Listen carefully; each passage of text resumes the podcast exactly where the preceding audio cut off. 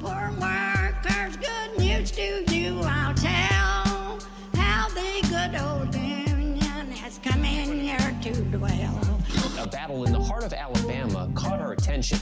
Coal miners in one community, they've been on strike now for months. Working as long as 12 hours a day, seven days a week, in some of the most dangerous conditions. I really think that the labor movement is the single greatest force for democracy in the history of the United States.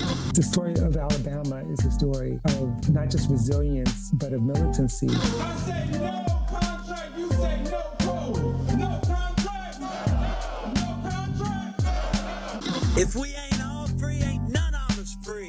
You're listening to Alabama's only union talk radio show, The Valley Labor Report, with Adam Keller and Jacob Morrison. Hello, Tennessee Valley. This is the Valley Labor Report. My name is Jacob Morrison, here with my co host and fellow agitator Adam Keller, and we are broadcasting live online and on the radio from the heart of the Tennessee Valley, the Spice Radio studio in Huntsville, Alabama. Today, an Alabama DA nullifies the Second Amendment. We talked to Ryan Zickgraf about the South's Hollywood in Georgia. Uh, we get some updates on the Steve Perkins killing in Decatur, Alabama, and U.S. Representative from Alabama Gary Palmer uh, shows that he doesn't know anything about telework, all that and more on today's Valley Labor Report. If you want to be part of the program today, we've got a phone number and the line is open. You can call or text 844 899 TVLR. That is 844 899 8857. You can also leave a voicemail throughout the week and we might respond on the next show. If you haven't gotten enough of us by the time that we wrap up here on the radio, or if you just want to see what we're up to throughout the week, then you can find us anywhere you find anything online. We're on Twitter, Facebook, YouTube, TikTok, all at the Valley Labor Report. We also have a website, tvlr.fm. You're going to want to bookmark that page and subscribe to our newsletters so you can get Last Week in Southern Labor and Boss Watch in your email inbox every single week. Just a reminder your support helps us stay on the air. Our largest single source of funding comes directly from our listeners. We could not do it without y'all. So if you have the funds and you think that what we provide is useful, please do donate. You can make a one-time donation or a set up a monthly recurring contribution at tvlr.fm slash donate. Uh, and if you are a member of a union, then think about getting your local to sponsor the show. We couldn't do it without our union sponsors as well. Let me add a disclaimer that any viewpoints or opinions expressed in this program belong solely to their author and do not necessarily represent any organization or sponsor. We welcome all of our listeners, whether you're on YouTube, Facebook, Unclaimed Mysteries Internet Radio, WVNN, WZZA, WHIV, or through your favorite podcast app. We are proud to be part of the Labor Radio Podcast Network and encourage our listeners to check that out. As most of you know, we are not media professionals, just a few diehard unionists who believe that Alabama and the South's labor movement and working class deserve a bigger platform. We're hoping this project can make a difference on that front, and we could not do it without you. We want to thank everyone for tuning in. Whether you're a loyal fan or a first time listener, we appreciate you spending some time with us. All right. And with that out of the way, folks, we have a great show planned for you today. Uh, lots of hearings that are relevant to folks on uh, in DC last week. Lots of updates on uh, the criminal justice front that uh, affects working people, as uh, the majority of criminal justice issues affect working people. It's not the bosses that go to jail. Um, virtually ever. So, uh, but uh, as we typically do, we're going to start off with last week in Southern labor, and we've got a bunch of updates in uh, strikes and bargaining, bargaining and uh, policy and politics. So we're going to go ahead and jump right into it. Here is what workers in the U.S. South and the American colonies were up to on the week ending on the 17th of November. In new NLRB filings, the International Brotherhood of Electrical Workers (IBEW) Local 60 filed filed a unit clarification petition regarding the 500 worker bargaining unit it represents at Big State Electric in San Antonio, Texas. Now, I'm not sure exactly what clarification is being sought. Typically, these petitions are used to expand or contract the bargaining unit. If I had to guess, I would assume it's an attempt to expand the unit based on the NLRB's new joint employer rule, uh, because the filing names, in addition to Big State Electric, uh, subcontractors, LaborMax Staffing, and FlexTech. Uh, and FlexTech. Uh, so if anybody knows more about that, then uh, I would uh, love to be uh, put in the loop. Two workers at Technica LLC in Fort Bliss, Texas, filed for a union election with the International Union of Operating Engineers, IUOE, Local 351. And uh, here's another one that I'm having trouble deciphering. Uh, lots of unconventional filings this week. An individual at Starbucks in Shavano Park, Texas, filed a petition to decertify Starbucks Workers United as the union representing the 22 workers there. But here's where it gets a little weird. Then they withdrew that petition in the same week and the case was closed. And the same day that case was closed another decertification was peti- petition was filed at the same location. And that case is still open. So uh it's possible. I, if I had to guess here, my uh, I would assume that there was some kind of administrative error in the first decert petition, and so they filed another one. But I'm not entirely sure. Um, we'll keep an eye on it. Three workers at Transdev in Auburn, Alabama, filed for a union election with the International Brotherhood of Teamsters Local 612. The Amalgamated Transit Union ATU Local 1493 filed a unit clarification petition regarding the 200 person bargaining unit it represents at RATP Dev USA in Greensboro, North Carolina. Uh, here again, not exactly sure what clarification is being sought. 41 workers at Airport Aviation Services in San Juan, Puerto Rico, filed for a union election with the Union Independiente de uh, Trabajadores del Aeropuerto, uh, otherwise known in English as the Independent Union of Airport Workers. Additionally, three workers at the Harris County Democratic Party in Houston, Texas, filed for a union election with the United Professional Organizers.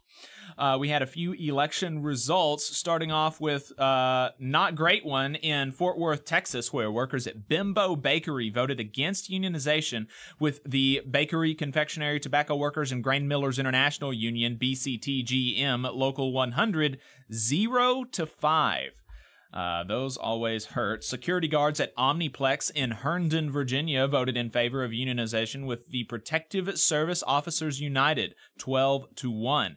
23 school bus drivers at Durham School Services in Memphis, Tennessee voted in favor of unionization with the Teamsters Local 667. And 20 workers at MLEX US, a marketing company in Washington, D.C., withdrew their request for unionization with the Washington Baltimore News Guild, Local 3. 32035. In uh, settlements, grievances, and unfair labor practices, Morgantown, West Virginia, local thir- uh, 313 firefighters are in line to receive holiday back pay dating to 2014. Uh, so that'll be a nice check after the West Virginia State Supreme Court ruled in their favor in a case where the firefighters alleged they were not being paid everything that they were owed under state law during holidays. The case has been remanded back to the uh, Circuit Court judge, uh, where they will oversee a process that determines how much exactly the city owes the 54 current and former firefighters in damages and award accordingly. So, congratulations to them. In strike and bargaining updates, 700 Obamacare and Medicare workers staged the largest federal call center strike in the history in history at Maximus call centers in seven states. And Alabama prison guard Jeremy Pelzer is accused of encouraging prisoners to murder a prison strike organizer who is incarcerated in the Limestone Correctional Facility. Mm. We just keep finding bad apples, and that's all there is to the story about cops and correctional officers. Is that right? Yep, that's what I'm being told. Editorial workers at Mississippi Today and Verite News New Orleans, organized into the Deep South Today Union, an affiliate of NABET CWA, recently began negotiations for a first contract with management after securing voluntary recognition in the summer. They say they are seeking higher, more equitable wages, greater transparency, and job security. UAW members at Mack Trucks have ratified the same national agreement by 93% that they had previously rejected by 73%. This comes after the union says that Mack Trucks declared they would not move any further and that the previous off- offer was a last, best, and final, and that if the workers did not ratify the agreement, they would implement the contract and permanently replace striking workers. The union also claims that they did win significant changes in the local agreements. BCTGM members who manufacture soy protein for IFF in Memphis, Tennessee continue the strike that they began in June. And Hyundai has joined the chorus of non union automakers clamoring to respond to the UAW's deals with the Big Three with a promise to raise wages by 25% by 2028. The difference between this commitment and the UAW's is that the UAW has a contract with the Big Three, but Hyundai can just as easily go back on this commitment between now and 2028. And uh, if and when they do this, it will not receive nearly the same national and local coverage as the promised wage gains. These details were not relayed in Alabama's right wing propaganda outlet Yellowhammer News when they reported on Hyundai's magnanimous announcement. In fact, their article did not even so much as mention the UAW. Starbucks Workers United claimed that last week saw their biggest labor action at the company yet, with some 5,000 workers striking at 200 stores, including several in the South.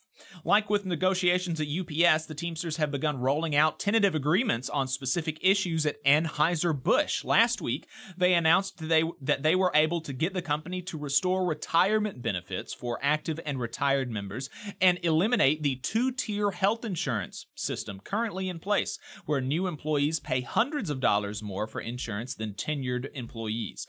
Workers at Anheuser-Busch breweries in St. Louis, Missouri, Jacksonville, Florida, Houston, Texas, Texas, Williamsburg, Virginia, and Cartersville, Georgia are members of the Teamsters Union and are implicated in these negotiations. In policy, politics, and legislation, the Atlanta Journal Constitution reports that Georgia House Republicans are looking at full Medicaid expansion. Wow. Uh, we'll see. Uh, believe it when I see it. I right. guess is the appropriate uh, the appropriate response to that. Democratic Florida State Representative Angie Nixon filed legislation to reestablish a state Department of Labor, which would finally empower a state agency to investigate and prosecute wage theft. She has filed this year this bill every year since 2020 without success or attention. The same representative in Florida has also filed legislation to make landlords provide air conditioning to tenants, which is somehow not already mandatory in Florida. Chambers County, Alabama is planning to close two area schools and merge them into one. Two teachers were arrested at the school board meeting for protesting the plan.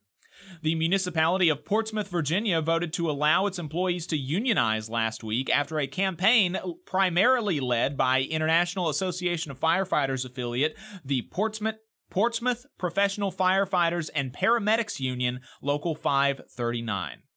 Republicans in the U.S. Senate tried and failed to repeal Biden's new student debt repayment, which does not require payments of debtors whose income is below 60,000. The same Republicans support a repeal of the estate tax, which would give Elon Musk's family a $100 billion tax break. Republicans in the U.S. House, meanwhile, successfully passed amendments to funding bills out of committee that would cut salaries of OSHA and MSHA officials to $1 and would stop MSHA, the Mine Safety and Health Administration, from implementing the same silica standard that exists in every other American workplace, which would doom thousands more miners to a painful death via black lung. The bill also cuts the already meager budget of OSHA by 15%, but that wasn't enough for one Republican member who proposed to eliminate OSHA's budget in its entirety. A new Senate report released shocking findings that nursing homes with higher staffing ratios provided better and safer care. Specifically, it found that nursing homes that do not meet the proposed minimum staffing standard are much more likely to have serious deficiencies that cause harm to residents, and that nursing homes with lower staffing levels are much more likely to have patient abuse.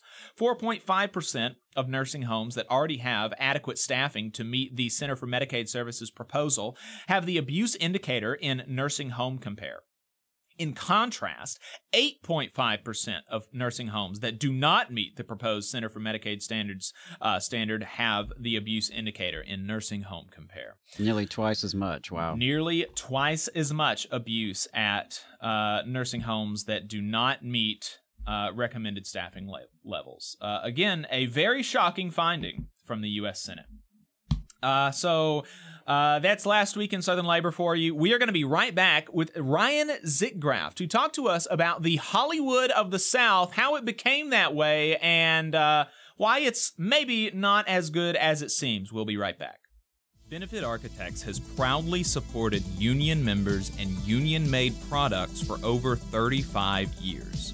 If you are a federal employee and an AFGE member, you're eligible for hundreds of dollars in money saving benefits, including group life insurance, dental insurance, and AFLAC insurance. Additionally, if you're a union member but don't work for the federal government, you can still qualify for several of these money saving policies. So give Tate Cure a call at 256 215 6769 for details and to enroll. Again, that is Tate Cure at 256 215 6769. In Alabama, more than 200,000 of our friends and family members are living without health care coverage. Often, folks can't stay healthy enough even to keep their jobs. We can fix this. It's time for us to find a way to close the health care coverage gap so that people can remain at work. Let's make this a priority. Let's close this gap and cover Alabama. To learn more and how you can help, visit coveralabama.org. The attorneys at Maples, Tucker, and Jacobs have stood with the working people of Alabama for over 40 years, providing skilled legal representation for your workplace injury claims. When you are injured on the job, it can be a scary time. The attorneys at Maples, Tucker, and Jacobs have the experience to guide you through the process to make sure that you and your family are properly taken care of and your rights are protected. If you need help, call the attorneys at Maples, Tucker, and Jacobs at 855 617 9333 or visit online at www.mtandj.com. No representation is made that the quality of legal services provided is greater than the quality of legal services provided by other law firms. Support for the Valley Labor Report comes from the International Federation of Professional and Technical Engineers Union. Learn more by visiting www.ifpte.org. Attention union members, membership organizations, podcasters, or anyone with a payment processing need. The future is here, and your organization needs to be prepared by working with Unionly. With Unionly, your union or organization can take payments on a mobile device, eliminating processing fees, giving you a better price than other payment processing methods, while at the same time supporting a union friendly business with a specialized skill set to meet your needs. Your members will thank you when they pay their dues at their convenience without waiting in line to deposit cash or check. Start preparing for the future today by calling 206 595 8631 or visiting unionly.io. Are you looking for a better future, a career that can have you set for life, and to be a part of something that's bigger than yourself? If you are, then consider a skilled trades apprenticeship with the International Union of Painters and Allied Trades. The work of IUPAT is all around us, from the industrial painters who work on the bridges to drywall finishers, floor coverers, the glazers who install the glass in our skylines, and so much more. With an IUPAT apprenticeship, you earn while you learn and receive benefits while learning the trade, including a pension. We provide world class education free of charge. That's right, no student debt. Our starting salaries for apprentices that graduate is above the national median salary with benefits for entire families. And you have the flexibility to take your trade wherever you'd like in the country to work. IUPAT District Council 77 covers our entire region, so give Adam Booth a call at 205 603 3142 for more information. Again, that phone number is 205 603 3142. Come build a better future with us today and join IUPAT. I'm attorney Tommy Sinyard. When you've been injured and need help, you need a lawyer who's with you. Sinyard Law. You need attorneys always available to take care of you. Sinyard Law. And keep you in the loop. It's your case. You need to know what's happening. Sinyard Law. And never a charge to meet with us to evaluate your case. Sinyard Law. A new firm, but an old name. One that will stay with you every step of the way. Sinyard Law. The name with proven results. Support for this program is provided by the International Association for Machinists and Aerospace Workers, Local Lodge 44 in Decatur, Alabama. Learn more at iamaw44.org. Come on, you poor workers,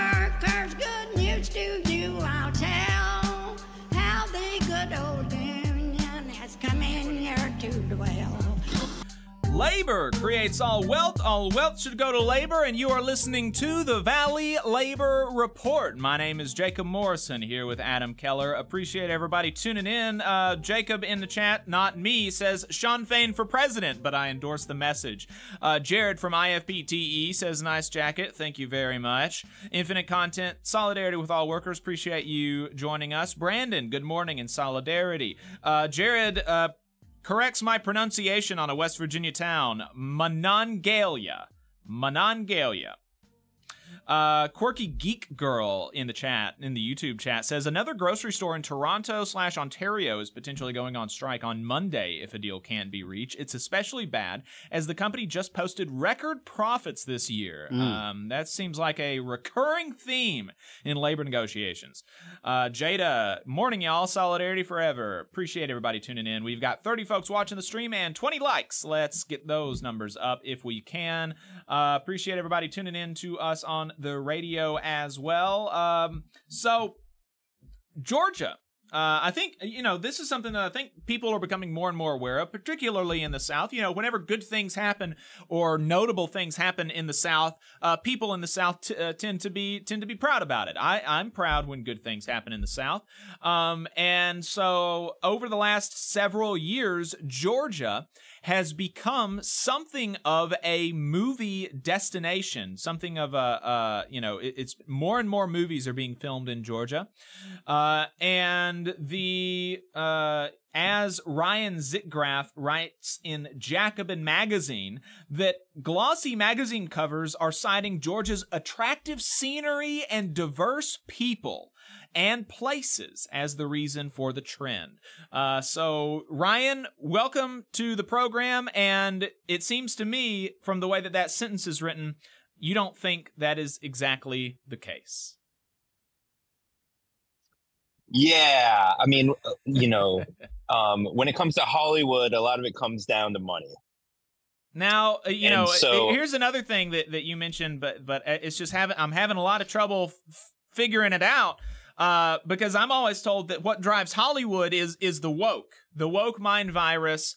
Uh, they want to trans our kids and uh, all that kind of stuff. That's what drives Hollywood. But you're saying that's not the case. Well, it would be if if the money was there, but uh, you know, Hollywood Hollywood sees green uh, over woke, I believe.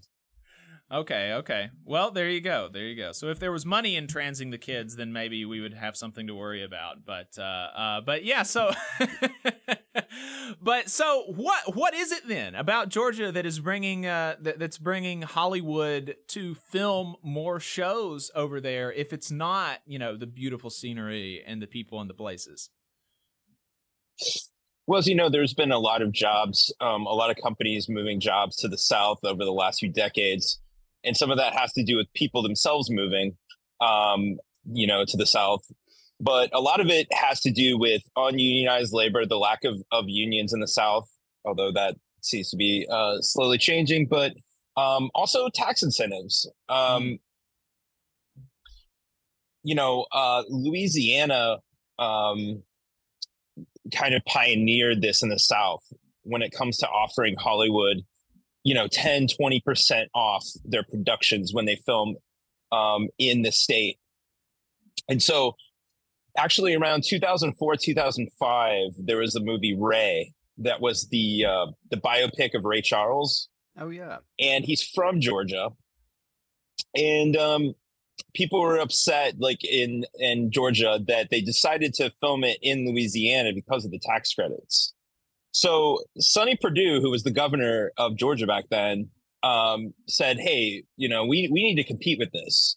So they started offering like um, one of the biggest tax credits among states to do twenty percent um, flat tax uh, um, off for productions. Plus, if you if you use the little peach logo and put that at the end of the credits, that's an extra ten percent. So. Thirty percent uh, tax credit on all productions was pretty huge. So between that and the lack of uh, unions, um, that's a big reason why Hollywood moved to Georgia. Jeez. For a peach logo in the credits, you get a 10% tax credit on anything Yep. filmed in the state of Georgia. On top of twenty percent, on top of that they give you anyway. already. But now, so does this mean that does this mean that if I were to go to Georgia and film like a little documentary about a local, you know, ironworkers union that I would be able to benefit from and and the union would be able to benefit from that? Sure, yeah, come come and make it. Okay. Is there is there like there so there's not a minimum uh uh th- there's not like a minimum uh size that the project has to be? Well, you have to. I, I believe you apply with the state office. Ah. Um, and I don't. I don't know. uh, I mean, you know, there's a chance that if it's just you making your own little film, they won't do it. Mm. Uh, there probably is a minimum, but I'm not aware of what all the qualifications. But yeah, you you apply for the for the tax credit through the state office. And so, how much money is being spent by Georgia taxpayers, uh, by by the public in Georgia, uh, on the film industry? Um, it's about a billion dollars a year. So it is as more as more productions uh, come down and migrate here. Yeah, it's costing um, one billion dollars in taxpayer money a year.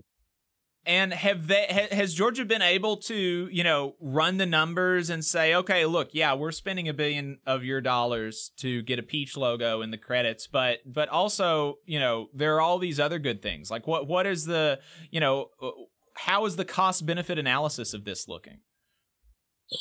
Well, there is dispute over they they use a certain kind of multiplier. Um, different economists use different numbers to try to say, here's the financial impact, you know, of this industry being here. And and you also see this a lot when you talk about using taxpayer dollars to bring in uh, sports stadiums. You know, like for instance, the Braves moved their stadiums a few years ago, and they're like, well, it'll have this uh, um, effect on the local economy. And so the multiplier that is that they use is something like 3.5 um, times whatever is spent. So that is like the impact of of tourism and all of these people coming in from other states uh, to work on these productions. Um, but there's been some um, some professors here in Georgia uh, who have studied the numbers and said and said that this 3.5 um, number is not is not true. Like that, perhaps doubling, like so maybe two times. But so hmm. the state is sort of using inflated numbers to justify it. Right. And when we and, and you know, if you hear, okay, well, we spent a billion dollars, but the economy got two billion dollars, that might sound immediately like, okay, you know, that's not the worst thing. But what you have to think about is kind of the cost benefit. You know, say, okay, so the state of Georgia, we are dedicated to spending a billion dollars. Okay. And then the question becomes, what should we spend it for and what would be the most valuable and and and the best use of that billion dollars and there are other things that the state of Georgia needs right Oh, yeah. I mean, with, uh, of course, definitely, especially with the uh, Governor Kemp um, been cutting higher education um, funds and look, yeah, healthcare. Uh, I mean, you name it. uh, There's a plenty of stuff that uh, Georgia could use that for that that money. and so why uh you know why are they not doing that investing in uh, you know in, in investing in healthcare or uh you know stuff like that, uh, maybe transportation, public transportation in Georgia. Instead of uh, instead of doing that, you know, they're saying no, we should you know send send money to to the Hollywood elites. Is you know that's what they're doing. Um, why is that? Well, I, I mean, I think they're just they're for one, um, they're trying to keep the film industry here because there are other states that are offering um, more and more tax credits. In fact, Nevada recently, I think Mark Wahlberg um, is trying to get Hollywood to move to Nevada. So Nevada mm. is offering a lot of tax credits. Um, I know Alabama has considered it. Like um, mm-hmm. in this past session, you know, there was consideration to try to compete with uh, with Georgia for those tax credits. So they're worried that if they cut the tax credits, um, that Hollywood will leave. And I think that's sort of a uh, a mixed argument because I mean, um, they have built these big studios in Atlanta, and once you build these big structures, it's it's a little harder to leave. Mm, um, right. Tyler Perry built his Tyler Perry Studios. Marvel has their own basically company town uh, mm. in the mm. suburbs of Atlanta, so they're pretty well established at this point.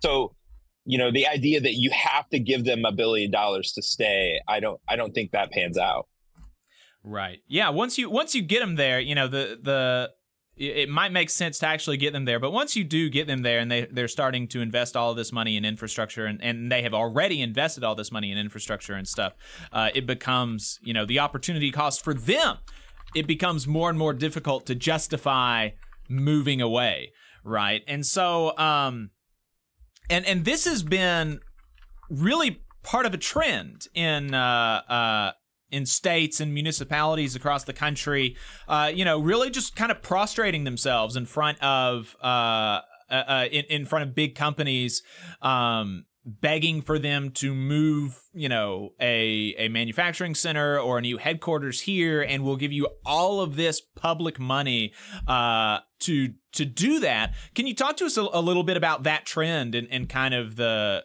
what that speaks to in in our uh, in our culture? Well, you know, um, for puns, you know, they want to be business friendly. They want to uh, seem like they're bringing jobs.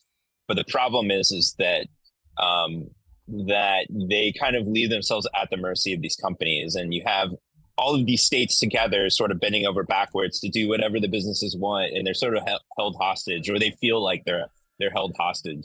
But um, yeah, you see, uh, I'm sure you know in Alabama, just like Georgia, um, you know, over the last decade that there's been these big car manufacturers. And like here in Georgia, they're building a Rivian plant um, near Atlanta. And it is insane um, how much tax credits they're giving to this company to to go. But the problem is, again, is these politicians are also definitely afraid of losing jobs that these mm. companies are going to move uh, elsewhere. So th- there's not much um, you know they're they're just worried about saving their butts and so they'll do whatever it takes you know. Here free money free money and it mm-hmm. doesn't always pan out. Right Oh, what one one more question. I know Adam has a question, but are there any, you know, so in some of these uh, tax giveaways, uh, there are strings attached to them. You know, like okay, look, we're going to give you a billion dollars, but it's not just free money. You've got to, you know, pay this amount of wages. You've got to make sure that your kids, uh, that, that that your workers have child care and this kind of stuff. Are there any strings attached in that way? Uh, worker protections? Not really. I mean, in fact, you know, um, one issue is that, you know, in Georgia, because of the lack of unions, when, you know, the movie production that happens in like New York and California, um, a lot more of those jobs are union. Those are kind of more unionized states. And then here, um, there are about 20,000 of film and TV production jobs, but only about a little over 8,000 are, are, are unionized. Mm. Um, and, you know, these companies promise a certain amount of jobs. Like for instance, Tyler Perry Studio, um, his studios have promised something like eight thousand jobs, um, but right now there's only about four hundred, and there's no mechanism for the state wow. to be like, well, where are these jobs? It's just it's just a promise, and they just um, like, yeah, sure, we believe you. Yeah, that's that's exactly. You, you spoke about what I was going to ask about, which was the the differences in the unionization rates between you know these different sources of industry, um, and and really what you just said I think is huge. That there is a lack of accountability. That you know companies make these big promises, politicians make these big promises, and you know, we're lucky if it's even tracked. If Mm-hmm. anyone even is paying attention to see, you know, if the promise comes true, much less if there's any accountability afterwards, you know, if said promises aren't filled. Uh, but you spoke a little bit about the differences in the unionization rates, and and of course that's one of the reasons why industries come to the South. They're trying to flee union power, um, and I, I was curious if you could talk a little bit more about like the union landscape there in the Georgia film industry. Uh, you know, what are the states of the unions there? I'm a member of IATSE, so of course, you know, uh, I'm very um, interested in any anything happening with IATSE over in Georgia. But uh, did you have any more thoughts there? Just what what's the conditions like for the unions there, and are they are they able to you know seize on this industry growth and, and try to grow, or are they really encircled? Uh, yeah, I think um, has several thousand members here, and uh, SAG-AFTRA uh, also has have several thousand. Um, but again, among twenty thousand, um, you know, with this strike that that just ended, um, it's been interesting because um, you've seen more of a rally. I mean, it, it you know, Atlanta was sort of um, it was sort of a flashpoint for the strike, and so you had um, union members and non-union members getting together to to call for better conditions and better pay. There was a a photo I think that was kind of amazing that came out of Atlanta. There was a stuntman that uh, came out uh, in a suit and he was on fire, having a sign, uh, you know, uh, uh, strike sign, and um, that was just really eye catching. It made headlines everywhere, and it was incredible. That's awesome. Um, Yeah, but yeah, I mean, so during the strike, though, it was rough for a lot of these non-union workers. Um, Right. A lot of them were doing Uber. Um, I'm a I'm a part-time trivia host, and there was a bunch of actors that were, uh, you know, started doing trivia hosting. Um, A lot of them, a lot of these guys were just struggling. They were um, just taking, you know, low-paid gig work, and I just I'm very positive. I feel like there's more solidarity than there than there was before, and there's just more awareness um, of the you know union, uh, non-union, and and and a lot of those people came together. So um, even though you know we had this strike and it was hard on a lot of workers, I I think there's um, a lot of positive vibes in the future. Yeah, I think that's really important. I mean, we know that strikes can be very educational, as tough and difficult and grueling as they can be. Um, folks learn through struggle oftentimes, and so if you know there was more solidarity, more connections and relationships have been built, um, you know that's promising. I think for the future because if these jobs are going to be there, and if the politicians are going to keep you know bribing the companies to keep the jobs there, uh, then I think it's up to us as a movement to organize those jobs. Uh, and it's easier said than done in states like Alabama and Georgia, but you know that's kind of the mission in front of us. Um, and so you know that's that's what I'm hoping to see uh, is the growth of IATSE and SAG and all the entertainment industry unions over in Georgia and anywhere else they come. Right? That you know that's the thing. We as a movement have to organize in a way where companies cannot flee us, right? Wherever they go, we have to be there. Uh, and I think that's really important for us as a movement. Another thing I was going to say was that I think a lot of times in the film industry, there is this feeling that you're lucky to be there.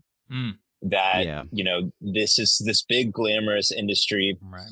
and you should sacrifice to be a part of it. You know, there's a lot of unpaid interns. There's a lot of you know low wage, um, uh, bad working conditions, and it was sort of like you sucked it up because you know here you are, the movie industry is the greatest, right?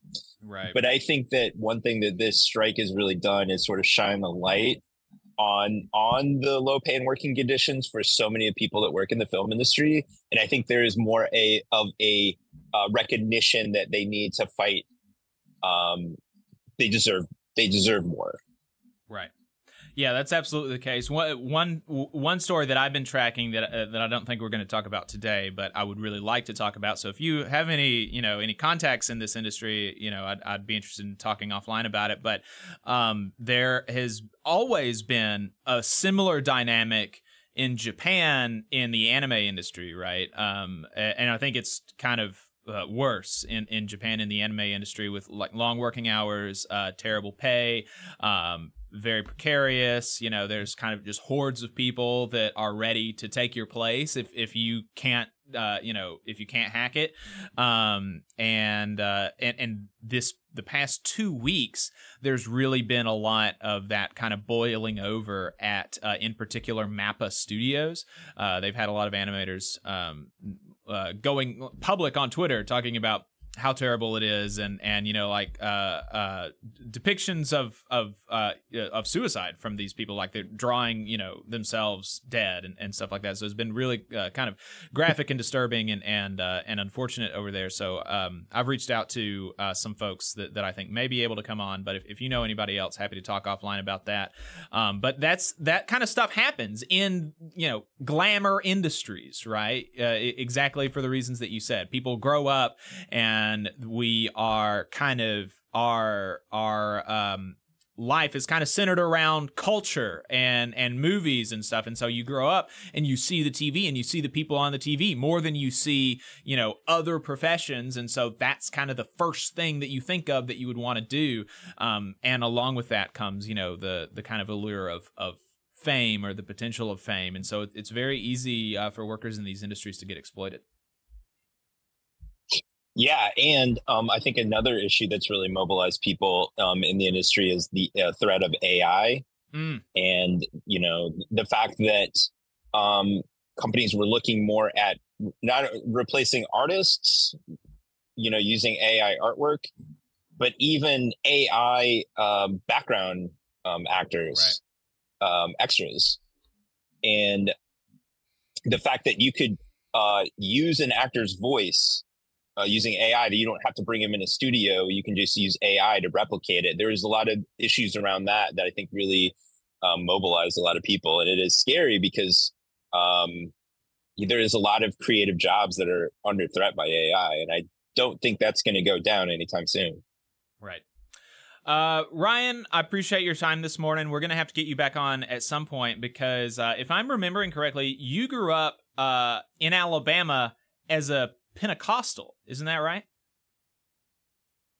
Uh, you got that half right. I've okay. I lived in Alabama for two years, but I'm actually from Central Illinois.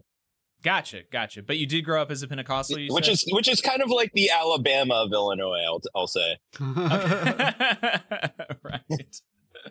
Uh, yeah. So yes, I, I did grow grow up Pentecostal. Yeah, yeah, and I grew up uh, in, uh, in, a similar way that they don't call it Pentecostal in North Alabama; it's called a different thing, but but the gist is the same, and and so um, it's always uh, we're kind of a rare breed, being uh, you know public pro worker, kind of on the left, uh, having grown up in that environment. So we'll have to talk about that at some other time. Uh, Ryan Zickgraf, appreciate your time this morning. Fi- where can people find you?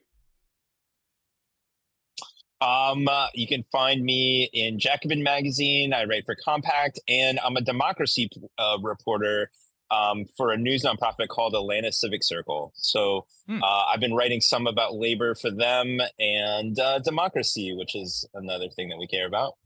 All right. Ryan Zickgraf, appreciate your time. Thank you.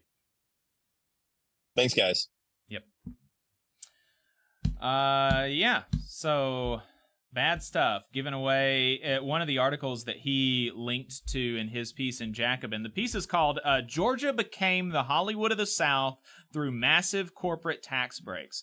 Um, one of the articles that he he linked to in that piece said that um, the tax subsidies to hollywood in georgia are now $330 per household Wow. It's 5% of the state budget. Like one out of every $20 that uh the Georgia government spends goes to Hollywood. That's just crazy. Crazy stuff. So we'll keep an eye on that. Um, appreciate everybody still tuned in. Uh, we have uh, on Facebook as always now Joe and Mel. Thank y'all for tuning in. So we've got some uh, we've got a couple of, of local uh, local cop news um, that's been breaking today uh, over the last week. All of this has come over the last week. Uh, so the first one that I actually just saw this morning, I didn't have prepped, but I'll just I'll just tell you about it really quickly. Um, this uh, Alabama police officer from Killen was arrested. Uh, believe it was um yesterday on charges of first degree rape and first degree sodomy. Killen police officer Jared Webster uh, did this to a woman uh, during a traffic stop.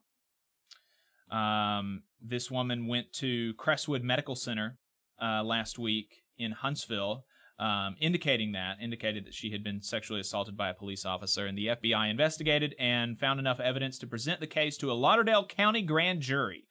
And the grand jury indicted Killen police officer Jared Webster uh, on those charges. So, um, and Webster is now being held at Lauderdale, Lauderdale County Jail under no bond under Aniah's law, um, which was a new law that made it more difficult for people to get out on bonds. So, um, really, uh, you know, really kind of gross stuff from law enforcement in Alabama. We also mentioned that a uh, Limestone correctional officer is alleged to have encouraged other inmates to murder a prisoner who was an organizer of a prison strike back in 2019. And uh, this story uh, I wanted to go more in depth on because it really, this should really upset you, um, especially if you're a conservative, especially if you're a conservative type person, um, because um, this story about Ray King, a Republican district attorney from Madison County, Alabama, Rob Broussard, has effectively nullified the Second Amendment. Uh, in my view. And I think, you know, when you hear that, that might sound like a reach, but I don't think it is based on the facts of the case. And so here's uh, what they are. Early this year, Ray King, a janitor at a local elementary school, the, the school that I went to, I don't know if he was janitor at that point. Um, I, I don't remember him, but uh, the the elementary school that I went to is where he he worked as a janitor. He was shot dead by cops in his own home after mistakenly showing up to the wrong house because they said he had a gun. Broussard announced last week. Uh, Broussard is the Madison County District Attorney. The results of his nine month investigation. This happened back in January. We're now hear about in, about hearing about the results of his investigation in November. Um, he claims that there are no charges that he can bring against the cops who killed him. He further said that he's not making a judgment on the valid, uh, on the validity of a potential civil trial, but uh, that wasn't what Ray King's mom was interested in.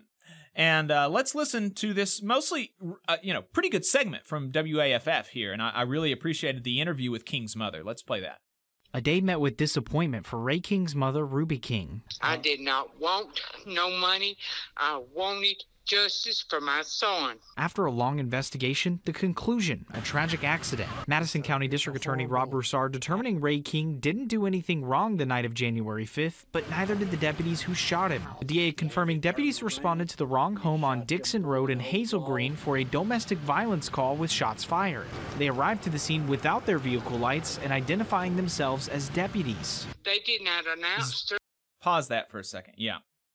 I just want to emphasize that the facts of what happened on that night when Ray King was killed in his home by cops because he had a gun. The cops were called to that area on a domestic violence call with shots fired. That means that in all likelihood, Ray King heard shots fired as well, right? Those gunshots are loud. And if you're in the area, if you're on the same street as a gun being fired, you're probably going to hear it. They went to the wrong house. They say that somebody else gave them the wrong house. They so they're saying it's not their fault that they went to the wrong house. Whether that's true or not, who knows? Um, they didn't come to his door at midnight, right? They're coming to his door at 11:30 at night, shots fired in his neighborhood on his doorstep, no police lights. And the way that they phrase it in this part of the clip is kind of strange, uh, but th- they do clarify later. But the cops did not identify themselves while they were at his door. That's the stage here for what happens next. Let's keep playing the clip. Herself or nothing. He still did not know that they was out there. It was at eleven thirty at night. Family members told us King went outside thinking there was a burglar. He was armed with a 9mm. The district attorney says, based on the evidence, King didn't know law enforcement was on his property and he was acting within his right to defend himself. If I would have went out here and killed somebody, they would have put me under the jail. As Broussard agrees, though tragic, the incident doesn't warrant criminal action. It's a it's a horrible accident as far as the way everything happened. He says deputies have a right to defend themselves, especially if they believe they're in danger. They think they're at the right house. They think, and now some guy comes out and the guy has tracked one of the deputies and has the gun raised that deputy. From their perspective, under criminal law, it's justified. It's not right for him for him to walk and my child can't walk. My child can't even come back. My child's gone. He took my child away from me. Now, Broussard clarified here the only thing he can look at is the criminal side. So, in other words, the only way this matter can be looked at further is in civil court. Well, Matthew, what did Broussard have to say about how deputies approached King's home, not identifying themselves? Yeah, well, he said that video did show that. It proved that those deputies showed up to the house, did not identify themselves. And I asked him why, and here's what he had to say. They call it a tactical approach, meaning there's a dangerous guy with a gun in here. We're not going to park out front. We're not going to announce. We got to, we got to try to get the jump on this. But like I say, that's that's more of a police procedure question. So, in other words, it's not Broussard's job to determine if those procedures should be used by deputies. His job here, his only responsibility, is to determine if they had the right to pull the trigger. Reporting live in Huntsville, Matthew King, 48, on your side. A total abdication of his responsibility, in my view. And so it's important for folks to know that uh, under our district attorney's interpretation of criminal law, it is completely fine for a police officer to bang on your door in the middle of the night if you haven't done anything, unannounced, with no lights, and kill you if you exercise your supposed right to arm yourself after hearing gunshots in your neighborhood and now somebody at the door not only does he claim that it's not murder murder right because i can i can understand that even from a legal case that it is not premeditated murder in the first degree or what whatever you know these folks they didn't get up i don't believe in the morning or even get out of the car that night thinking i want to kill ray king okay so i would understand not murder in the first degree but to claim there's nothing here it's not manslaughter. It's not negligent homicide. Nothing like that is absolutely absurd because, as his mother rightly pointed out, there is no shot, there's zero chance that if the exact same circumstances happened, except that the killers were not this, you know, special little group of people, law enforcement, there's no shot that you or I would get away scot free under this set of circumstances. If I come because I'm worried or something about my neighbor and I knock on his door in the middle of the night and he opens with a gun and I shoot him before he shoots or anything else, there's no chance, zero chance that you or I get away with that scot free. And also, just to mention for the record, Broussard here claims that King's gun was pointed at the officers. So I just want to get on the record uh, that, and, and also, he has a right to do that. It's his home. People banging on his house. It's his right to point a gun at people banging at his door in the middle of the night after he hears shots fired. Okay, that's like a, not an unreasonable thing to do. But Broussard makes that claim that the gun was not only in his hands, but it was pointed at the door at the officers. Ray King's sister claims from reporting at the time that her ring security camera showed that he did not, in fact, raise his gun. He simply had it in his hand. One way to clear up that confusion would be to release the body camera footage, but, you know, us subjects, us peons, uh, we don't deserve to know the evidence by which those in authority decide to or not uh, if the cops have a right to kill us in our homes. We don't ha- we don't have a right to see that evidence. Apparently. So there we go. Total abdication of responsibility.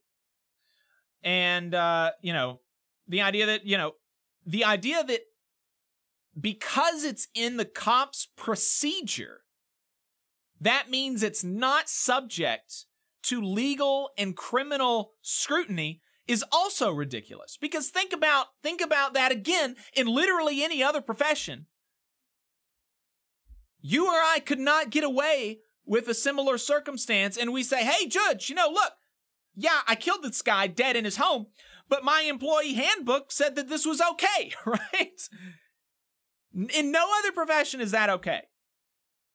It's just a really really disgusting state of affairs and just another long line of evidence that the cops, you know, here in Huntsville specifically, remember that this police department still defends a convicted murderer, but across the country, uh, police officers need to be brought to heel. I mean, this is just insane, insane stuff that we're seeing. Um, one more update on the uh, law enforcement front another uh, something that has been uh, uh, another killing that has been in the news lately has been the uh, Decatur police killing of Steve Perkins, who was killed in his yard again in the middle of the night, like two in the morning. At this one, It's just Um, so obscene. I mean, yeah. in your own home. Yes. Um, because he had a gun. Again, here, you know, this is Alabama. We're supposedly have a Second Amendment. We supposedly we have constitutional carry. We can carry our guns like wherever the hell we want, supposedly. Um, but uh, cops can kill us if we have it in our home. If we have a, a gun in our home, it's just insane. Uh, but the Decatur chief of police has released a statement on his investigation, the internal investigation within the Decatur Police Department.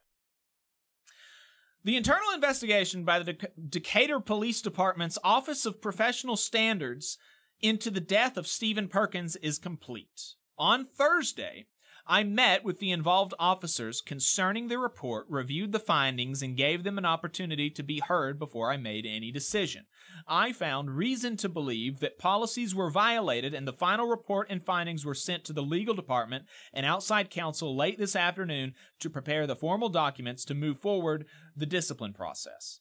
Under our merit system rules, a chief of police cannot issue discipline beyond written reprimands, and it is my professional opinion that such discipline is warranted. The mayor will conduct a review and make a final determination if discipline is warranted and to what extent. And now, here, you know, people talk about unions protecting bad employees. People talk about, you know, that it you just can't get rid of a bad teacher. It's just impossible. You can't do it. You can't get rid of a bad teacher. Uh, you can't get rid of a bad federal employee or a bad private sector worker if there's a union contract. And we've gone over how that is just silly, right? But this is unironically the case with police. Because imagine that, that you have killed a person. you've, you've killed a guy. In the best case scenario, this was a mistake, right? You've killed a person because of your professional mistake. And the worst thing that your boss can do is give you written reprimand. like, there's, it's crazy. That's crazy. I mean, any, even if, even if, even in cases where there is a killing that is actually genuinely a mistake and there should be no criminal charges or or anything like that they should immediately be fired and should never be able to work a law enforcement job again right because you make a mistake in you know in an office setting as a clerical employee, you know, oh, you forgot to capitalize this or that or whatever, you know, that's fine. And you can correct it and you can move forward and become better. But like making a mistake where you end somebody's life doesn't even matter if you were well intentioned or not. You know, that's just too much, right? You can't make those mistakes. That just shouldn't be acceptable.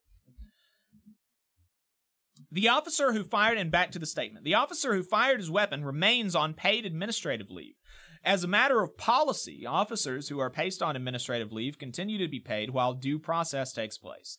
The other two officers who were on duty at the time of the shooting and the involved supervisor remain on duty, uh, but on administrative assignments. Additionally, I have made the determination that while the Decatur Police Department policies and procedures are accredited through the Commission on Accreditation for Law Enforcement Agencies, we will be conducting a review of all policies and updating or adding policies that could help reduce the likelihood of something like this ever happening again.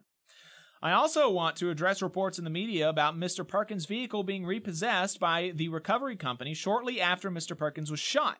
This is true. this is true. Wow. And while no policy exists, I mean, can you believe like being a okay, you know, now now we're moving outside of the cops. Can you believe being a guy working for a tow truck company and like, oh, this guy is sitting dead in his yard and now I'm to take his car, right? Like even if and I and I have heard reports that that this was again uh, this was also a case of, of the wrong house. I'm not I haven't been able to myself confirm those reports. I'm not totally sure. But even if it was the right house, right? like, you know, if I'm that guy, I'm calling my boss. I'm be like, look, you know, the guy's dead. Okay, uh, let's you know, let's work this out another time. This is not the time. It's not the time, right? While no policy exists for every potential situation a police department may encounter, I fully understand why the officer's decision to allow this to occur caused additional hurt to Mr. Perkins' family and our community. I'm sorry for the additional pain caused and pledged we are working to address the culture of our police department. Yeah, good luck. To ensure compassion remains at the top of our core values. I would like to the pu- remind the public that the Decatur Police Department's administrative investigation and any outcome pertain to the violation of the bu- department policy only. The Alabama Law Enforcement Agency is conducting a separate criminal investigation to, de- to determine if there were any violations of Alabama law. Finally, my thoughts remain with the family and friends of Mr. Perkins and all those in our community and beyond impacted by his death. This has been a very painful chapter for Decatur, and I recognize healing will not occur for many until all until after all information that can be released has been made public and all determinations on violation of policy and state law are completed and potential litigation resolved. As I have stated before, while the Decatur Police Department is not in control of when information pertaining to the criminal investigation will be released, I remain committed to encouraging it be shared as soon as feasible. The City of Decatur will continue to share any new information that is able to be shared as it becomes available. So there we go. Um, that's the statement from that's the statement from the Decatur Police Department on the police killing of Steve Perkins in his yard because he had a gun.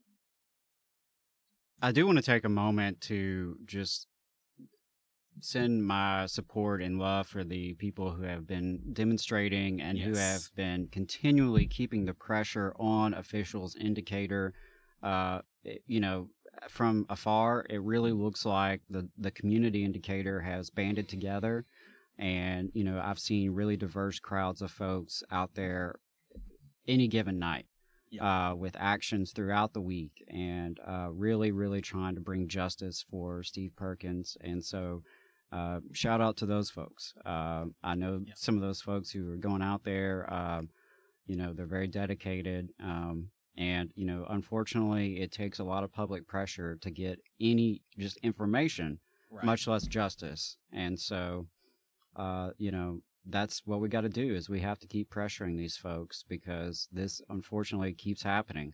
Yep. And it's, um, you know, as you mentioned earlier, it disproportionately affects working class people, uh, black and brown people in particular. But um, you know, it's it's unacceptable no matter what. Yeah. It's just unacceptable. Yep. All right. Uh, so there you go. There's your police update. Um, appreciate everybody staying tuned in. Uh, we are going to go ahead and take a break. We're going to be right back, uh, and we're going to get to uh, Boss Watch, and then uh, we've got a couple other Alabama stories uh, we'll get to if we have time. Folks, uh, stay tuned. We'll be right back. In Alabama, more than 200,000 of our friends and neighbors are living without health care coverage. Often, folks can't stay healthy enough to keep their jobs. We need to fix this. Let's close the health care coverage gap. To learn more, visit coveralabama.org.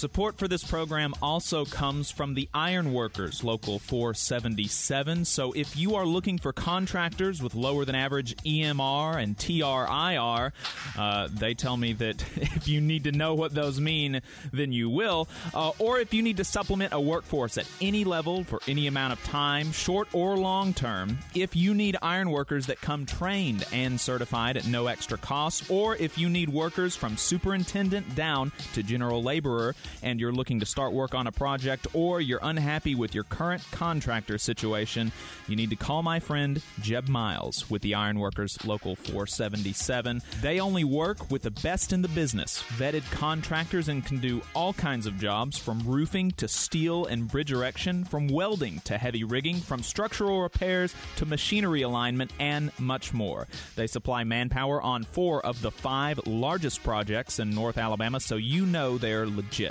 If you need good quality, safe, efficient, diligent, and knowledgeable workers on your job, then you need the Ironworkers Local 477. Call Jeb Miles at 256 383 3334 or via email at local477 at bellsouth.net and make sure you tell them that you heard about them on the Valley Labor Report.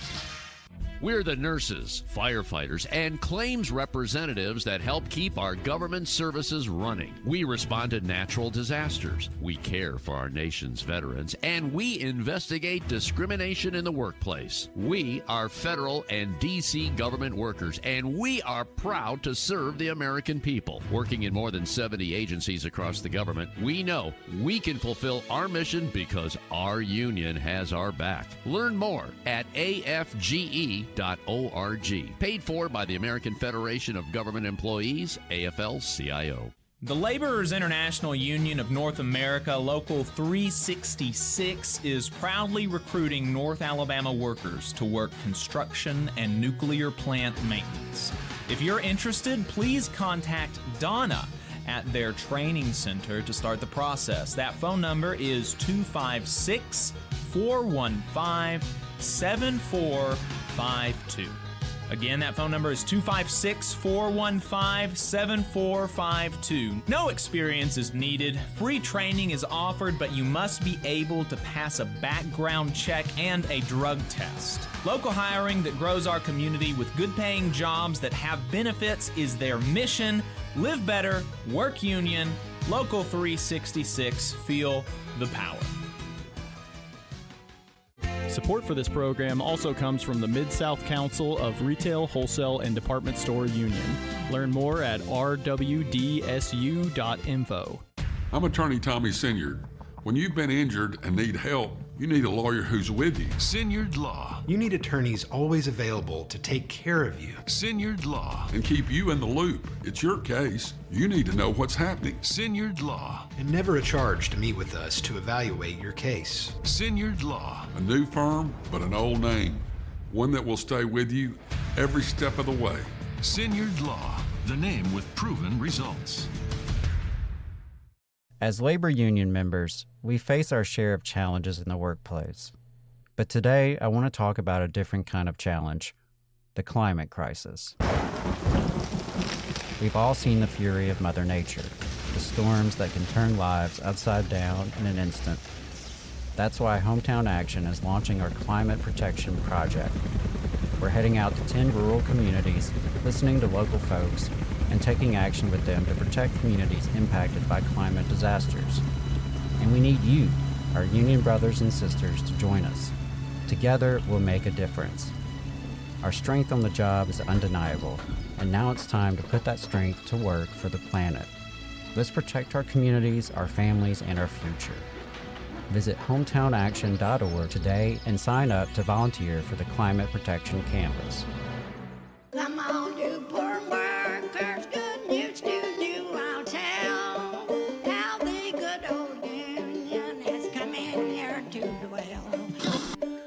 Alabama's only Union Talk Radio Show. This is the Valley Labor Report. My name is Jacob Morrison, here with my co host and fellow agitator Adam Keller. Our phone number is 844 899 8857. If you want to give us a call, that is 844 899 TVLR. You can also send us a text message if you'd like to read that on the str- uh, on on uh, uh, on the air, since it's difficult for us to respond to every chat on YouTube and Facebook.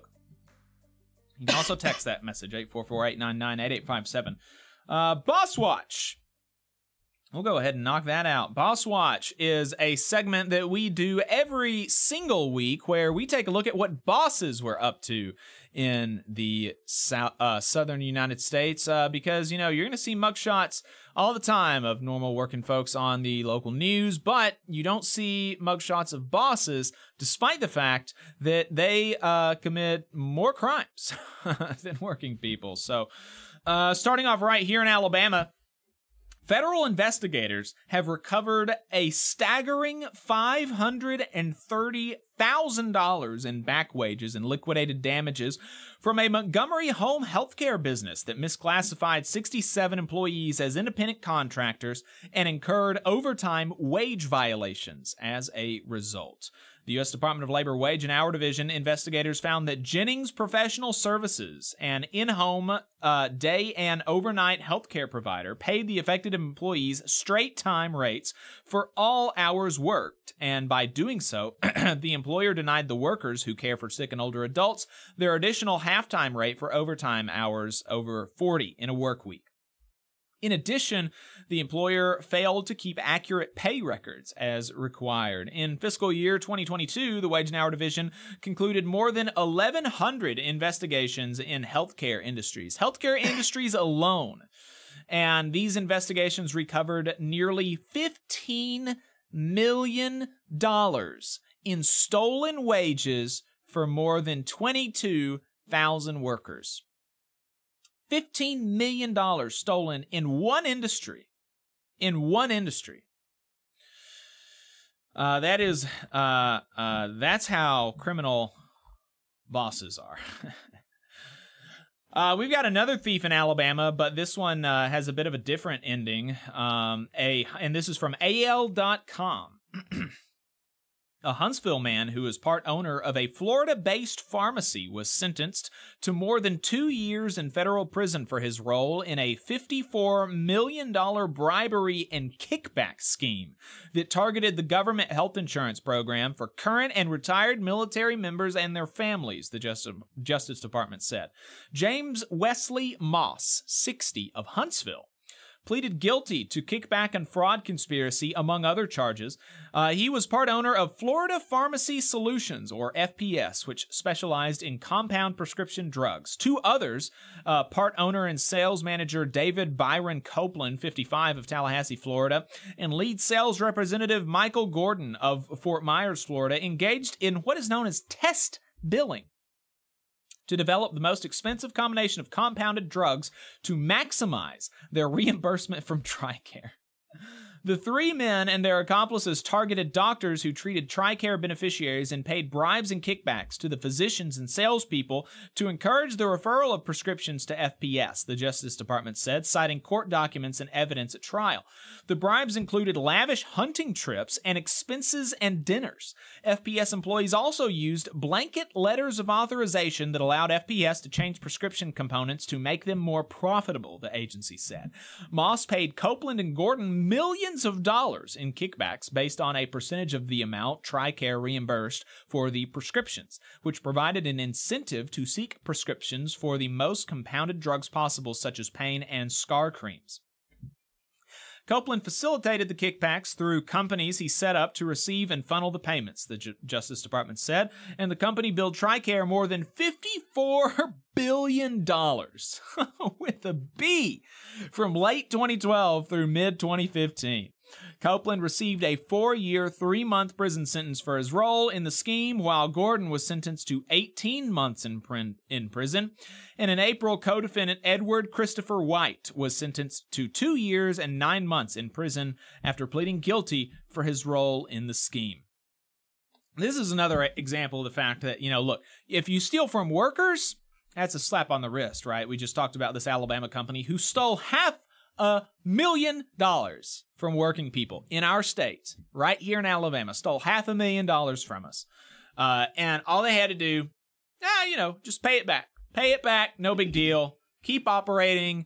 Still a boss. You still have your company. You still have all these profits. Just pay it back and no harm, no foul.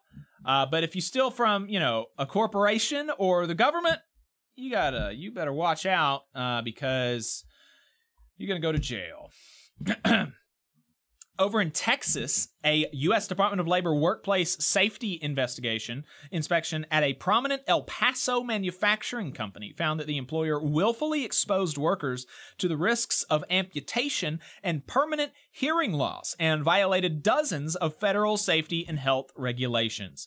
Conducted under the department's Occupational Safety and Health Administration's National Emphasis Program on amputations in the manufacturing industries, the inspection at Dynamic Tool Company Incorporated identified 58 violations, including two willful safety violations and one willful health violation. OSHA issued the willful safety citations because the company did not have machine guards in place to protect workers from the potential for amputations and other injuries related to nip points, rotating parts, and flying chips and sparks. The agency issued a willful health citation for Dynamic Tools' failure to establish and maintain an audiometric testing program and make testing available to employees exposed to excessive noise. In addition to the willful violations, OSHA cited Dynamic Tool for the following serious violations.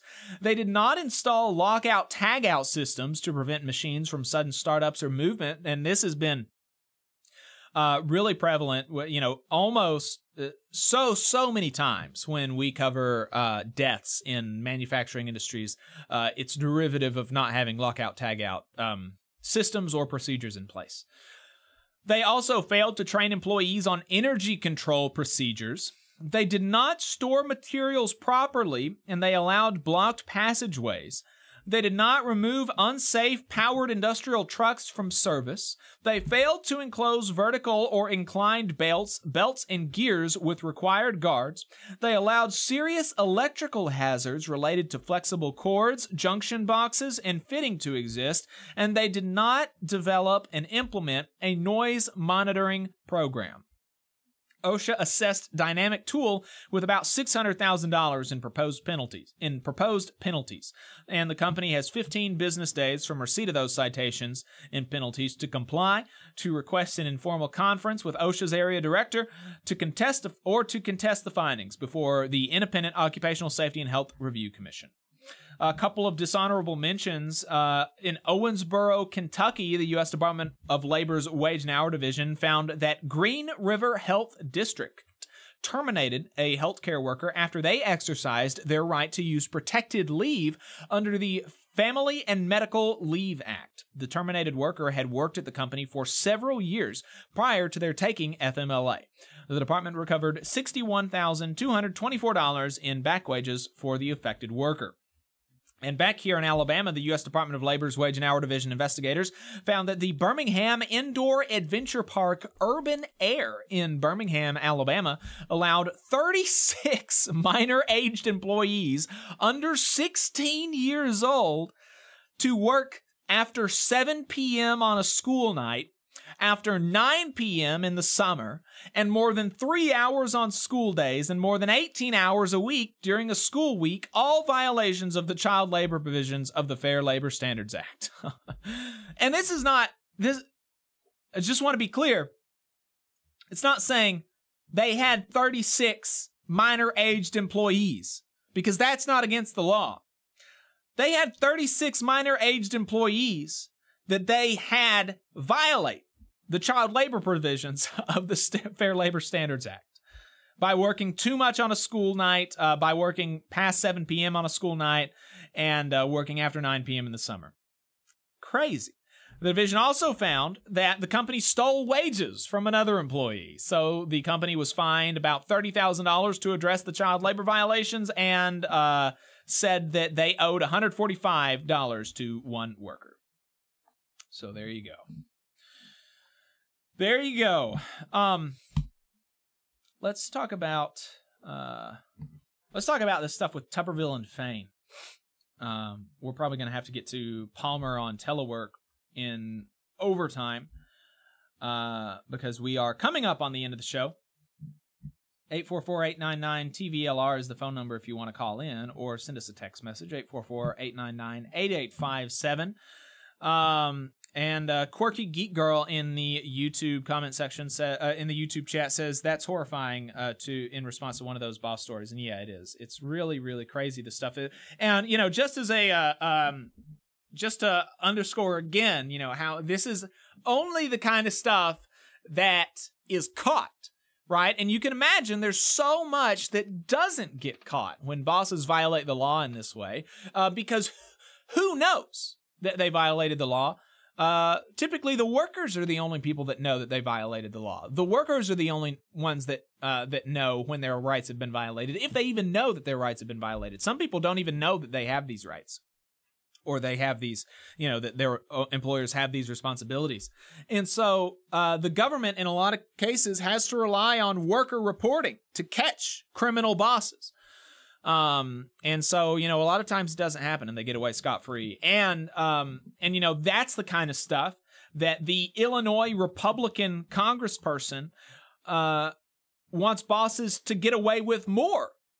The Illinois congressperson I can't remember, Mary something was her name, who wanted to completely eliminate OSHA's budget. Wow. Take it to zero, right? That's the kind of stuff that you, you know, she wants Dynamic Tool in Texas to be able to get away with not having lockout tagout systems. She wants Dynamic Tool to be able to get away with not training employees on energy control procedures, right? Because that is the that's what would happen if again we went back to the days where bosses did not have some sort of of uh, you know requirements under the law for the protection of workers' health and safety because this is what they're doing with the law, right? So imagine what they would do if we take away the enforcement mechanism of the law. It would get worse. And people who do this kind of stuff would get away with it. That's what, you know, that's what Republicans want by and large.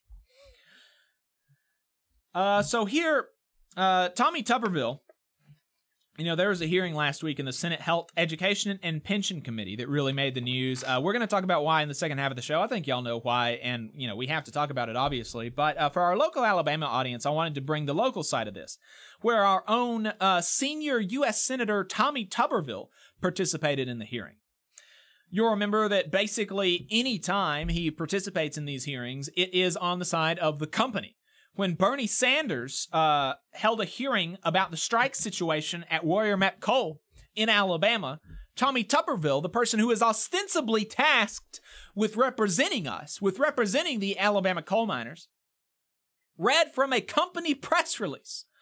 A company that is not owned by Alabamians, but rather is owned by international private equity firms, BlackRock, uh, in New York and DC. He's reading from the company press release of out of town billionaires directly to his constituents because there were Alabama coal miners there. So that's Tommy Tuberville, right? And this time was no different because last week he tried to pin the blame for inflation on working people. And this is something that, you know, we've heard uh, time and time again, and, it, and it's been debunked so many times that it's almost tedious to even go over it again. Uh, but this is, you know, this is what people in uh, you know Republican elected officials are saying. Let's listen to this clip. Mr. Higgins, uh, our economy is in incredibly shaky position. Uh, inflation is off the charts, especially after COVID. Uh, with all the strikes over the last few years, has that played an impact? Uh, played an impact on our economy? Have the strikes uh, yes. played? An, yes. Um, I don't know that they've had much of an impact as of yet, but certainly the increases in pay is going to have an uh, creates the problem of potential wage price spiral, uh, and that could that will increase uh, uh the inflation itself. Yeah. Mr. Higgins, uh, our economy is in so there incredibly shaky position. It's just it's just living now. Inflation oh, sorry about that. Oh yeah, no worries. Um, so you know, one funny thing about this is is that you know what he's trying to do is is prod this Republican witness, who's Sean Higgins. Sean Higgins is this is a senior fellow at the Competitive Enterprise Institute, and you know these like ghoul right wing think tanks. It's always funny looking up who their donors are, so I did that. Um, you will not be surprised that the Koch brothers are among the funders. Uh, it's also funded in part by Facebook and Google, who I understood Republicans do not like, um, and also uh, tobacco companies. tobacco companies among the major funders for the Competitive Enterprise Institute. So, you know, this very reliable, upstanding, virtuous company, right? Funded by tobacco companies. so, Tuberville's prodding this guy to say that strikes will increase inflation. But unfortunately, you know, he's not familiar with the particular anti worker talking points that this guy likes, right? And so um, Mr. Higgins says, you know, uh, not really. No, uh, the, the strikes haven't caused inflation. Um, it's that after the strikes are over, the workers make too much damn money. That's what's causing inflation. That's the big deal. They're making too much damn money despite the fact that to the extent that wage ex- wage gains exist at all over the last 4 years they have always come after the inflation right? It it has never in no industry been the case over the last 4 years that we see first you know a 20% increase in wages and then a 20% increase in prices right? It always it's always the reverse of that the price increases come first, and then the workers say, okay, look, I have to pay more to live, so you got to pay me some more money, right? That's always the way that it happens. Prices at the big three auto companies for their vehicles have gone up 40% since 2019, while wages have increased by 6%. Okay? Workers are not causing inflation. Obviously also comes after the economic consensus is being formed around the observable reality. You know, like this, this, what I'm about to say is not contested. The majority of the revenue generated from increased costs have not gone to wages, not gone to material costs, not gone into supply chain issues. The majority of the revenue generated from increased costs have gone to higher profits have gone straight into shareholder pockets. That's been the observable reality of the revenue generated from increased costs. But, you know, Tuberville's not going to ask this corporate think tank ghoul about that. He doesn't want to know about that because the people who are actually being hurt by inflation are the people that Shawn Fain, Sean O'Brien, and Sarah Nelson represent, right? We are the people that are being hurt by inflation, and the people that benefit from inflation are Tommy Tuberville's donors. And that's the dynamic that you know you need to understand.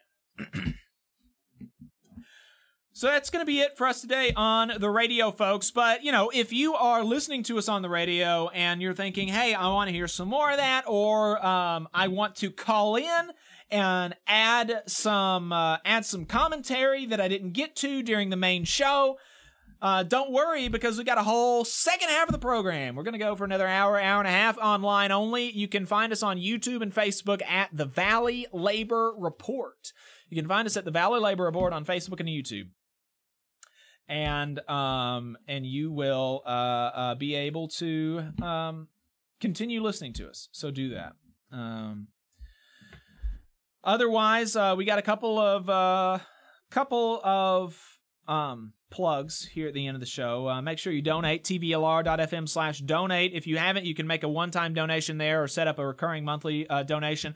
Labor Notes registration for their uh, convention for next summer or next spring in April is up. Labornotes.org slash events. I know, I need to register. I have already registered, so you need to get on it get on it. Register for that if you haven't. It's 140 bucks if you register before like February or something, and it goes up to 180 if you don't. So you want to get in, get in that early bird price if you can.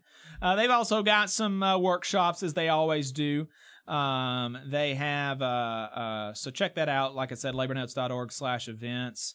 Um, any other plugs that you wanted to make sure we got to, Adam? Uh, just wanted to remind folks, Shop Talk will Hmm. be off this upcoming week. It is Thanksgiving, so I uh, hope everyone has a great Thanksgiving. Um, yeah, we'll be back following that. Um, so definitely check out old episodes if you're interested in labor education, history, and training.